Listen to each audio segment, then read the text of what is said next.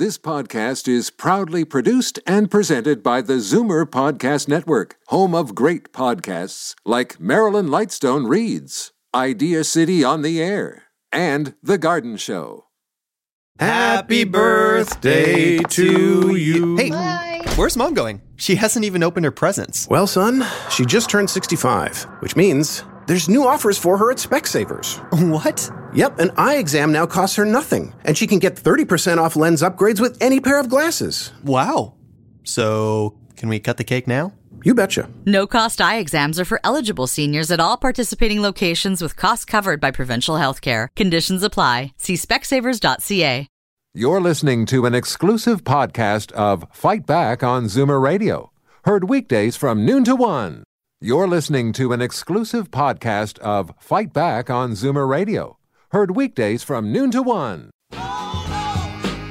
Fight Back with Libby Znaimer on Zoomer Radio. Welcome back. While we are on the subject of water, do you drink enough of it? We know that eating the right diet can stave off memory loss, but did you know that allowing yourself to become even a little dehydrated can impair attention and memory? And the corollary is that drinking more water can improve memory and attention, and that is the finding of a new study published in the American Journal of Clinical Nutrition. Uh, we're about to talk to nutritionist Rosie Schwartz about this. Before, I'll give you the numbers again in case you have questions or you want to talk about uh, drinking water and other liquids count. 416 360 0740, toll free 1 866 740 4740. And Rosie, thank you for joining us. My pleasure, Libby. What do you make of this new finding? I'm I'm not at all surprised. I mean, we do know that dehydration uh, leads to fatigue, and um, if if you're tired, then you're going to function very differently than if you feel energized. I mean, when when you know we look at things like um, hangovers, for example, people know that if they have a hangover, they're not going to perform very well. But a hangover is really partially about dehydration. Yeah, it's interesting uh, that uh, in in this study, uh, they first of all they have some very what I thought were high requirements in terms of the amount of water to drink. It was twelve to thirteen cups for men, nine for women, but they said everything except for alcohol counts, and that includes coffee. And but it also includes food and that's the thing that we sometimes forget. We're we're being told, you know, we should be eating lots of fruits and vegetables. Well, some fruits and vegetables are 80, 90% water. So if you are eating, you know, you're eating some melon, you're having tomatoes, you're having um apples, all of these foods contain water, so that also contributes to um, your water total. So it's not just what you what you consume from a glass, it's also what's in your food. Are people aware of how much water they're drinking, or are people even aware if they're dehydrated? Well, the you you will, you will be aware if you're um, more dehydrated, but when we're slightly dehydrated, the body, especially as you get older, doesn't um, does the thirst mechanism doesn't click in right away. So you may not feel thirsty. You may feel hungry. You may feel tired, um, but you may not feel thirsty. And if you think about it, sometimes even in terms of um, weight management, if you if it's a hot day and you think about eating two nice juicy oranges, it sounds really appealing. But if you have two glasses of water and then you think about eating two oranges, it's not at all appealing. So sometimes we get mixed up between hunger and thirst, and we may not realize that we're dehydrated. Mm-hmm. Yeah, uh, I've found that, and you know, we're talking about water and memory here, but I have to say that a couple of times I've had fairly scary experiences of tachycardia, which is a fast heartbeat. There's nothing wrong with my heart, but the diagnosis was you're dehydrated. It it it can have all different kinds of effects, and we we sometimes tend to ignore when we need to drink. But but the research shows that you can be down about sort of 10% in terms of your fluid needs and be slightly dehydrated and not feel thirsty. So we need to make a point of of drinking more, but also getting in those fruits and vegetables. And and uh, you, when people come to you, is that one of the first things you look at?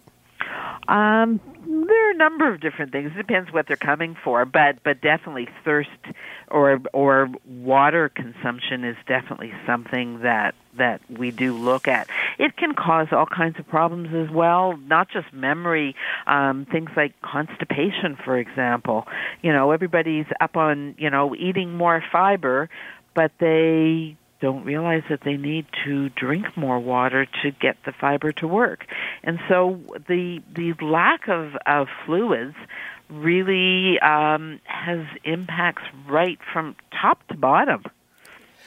It's it's interesting, you know. We it's hard to say we're heading into fall today.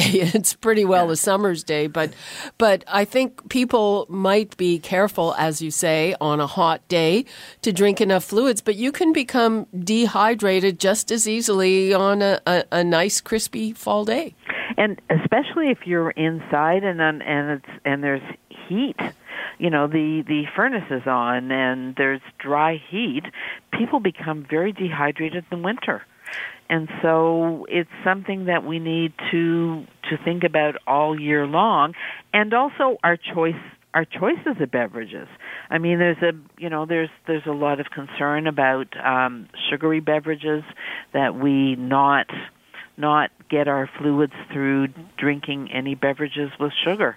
And so water is really one of the best. It's really cheap. And so I think we need to focus more on on water. I know that I was uh, very happy when I found out that that coffee uh, counts uh, you know, in favor of your water intake, and it doesn't subtract from it. Uh, tell me a bit about that. Well, there are a lot of uh, there was a lot of um, thinking that the caffeine in coffee would result in dehydration. And the research is showing that in fact it doesn't it doesn't cause as much dehydration as previously thought. Well, it, it partially depends on if you're a regular coffee drinker. If you drink coffee regularly, it doesn't um, it doesn't have the same effect on dehydration is if you if you don't drink coffee and then you drink it once in a while. So regular coffee drinkers don't become dehydrated from drinking coffee. But but if you just have one in a blue moon, it might affect you that way. Um, it will. It can cause you to lose more more fluid. It might. It can. So, um, so if you don't drink coffee much and you're drinking some, then it's important to to um, make up for that with other fluids. Now, tea was also one that for years we thought um, contributed to dehydration, and that's not the case for um, for any tea drinkers at all. So tea is a great one to to um, to have to to meet your fluid needs. Rosie, before we wrap this up, can you give us an example of a of a diet of you know where your water intake is included in vegetables and uh, what you eat. So, say maybe you actually only have to drink four or five cups of water, and then how many vegetables would you have to have? It well, Libby, it really depends on the vegetables and how they're being eaten. So, for example, um, if you're eating something like um, a tomato, a tomato could weigh six ounces, and most of that tomato would be would be water. But if you cook that tomato, then um, if it was roasted, for example, or um, you know oven oven dried, then it would have less less water in it. So just generally, if you're looking at different fruits and vegetables, if you look at um, sort of how much they weigh, then a large percentage of them will will be water. So something like melon for example, is you know it's it's over 80%. I can't think of the exact amount, but it's 80 to 90% water. So if you're you're having a cup of melon, then you're almost near that that cup of fluid. Okay. And so it's a good way to get them in is to make sure that you are meeting your your fruit and vegetable intake. Okay, Rosie Schwartz, thank you so much for that. And uh, people out there, remember, make sure that you drink enough water, that you stay hydrated, because even getting a little hydrated will affect your attention and memory. You're listening to an exclusive podcast of Fight Back on Zoomer Radio. Heard weekdays from noon to one. Happy birthday to you. Hey, where's mom going? She hasn't even opened her presents. Well, son, she just turned 65, which means there's new offers for her at Specsavers. What? Yep, an eye exam now costs her nothing, and she can get 30% off lens upgrades with any pair of glasses. Wow. So, can we cut the cake now? You betcha. No cost eye exams are for eligible seniors at all participating locations with costs covered by provincial health care. Conditions apply. See specsavers.ca. You're listening to an exclusive podcast of Fight Back on Zoomer Radio.